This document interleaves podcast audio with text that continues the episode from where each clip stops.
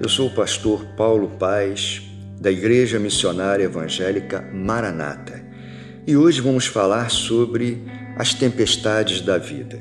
Davi, no Salmo 55, versículos 6, 7 e 8, ele diz: Quem me dera ter asas como a pomba, voaria e acharia descanso, eis que fugiria para longe e ficaria no deserto Depressa eu me abrigaria do vendaval e da tempestade. Davi, neste salmo, fala de um desejo que poderia ser de cada um de nós, voar para longe da ventania e da tempestade, ou seja, voar para longe dos nossos problemas.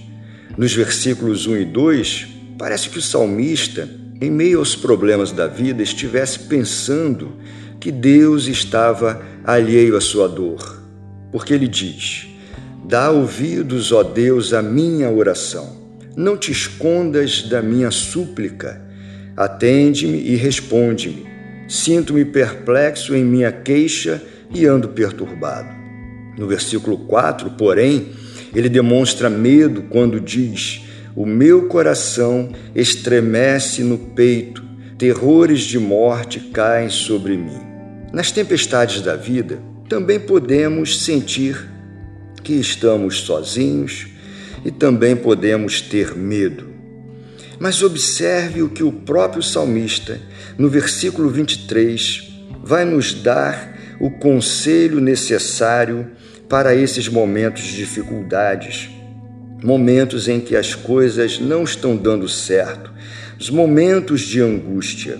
Ele diz assim no versículo 23: Lance os seus cuidados sobre o Senhor, e ele o susterá. Jamais permitirá que o justo seja abalado. Ou seja, lance os seus cuidados sobre o Senhor. E lembre-se o que disse o Senhor Jesus em Mateus 11, nos versículos 28 e 29.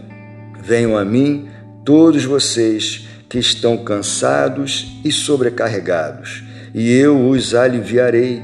Tomem sobre vocês o meu jugo e aprendam de mim, porque sou manso e humilde de coração, e vocês acharão descanso para a sua alma.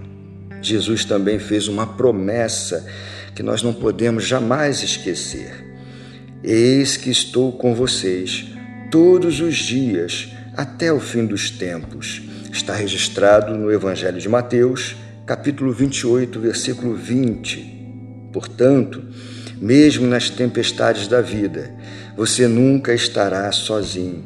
Fique firme no Senhor. Eu quero orar por você. Senhor, nosso Deus e Pai, meu Deus louvado, exaltado, bendito é o teu nome, Senhor. Meu Deus, aquele que nos escuta nesse momento, teu servo, tua serva, esta pessoa que talvez esteja enfrentando tempestades na sua vida, circunstâncias difíceis. Meu Deus, mas tu és um Deus que sempre está conosco. Eu oro em nome de Jesus. Amém. Deus abençoe a sua vida.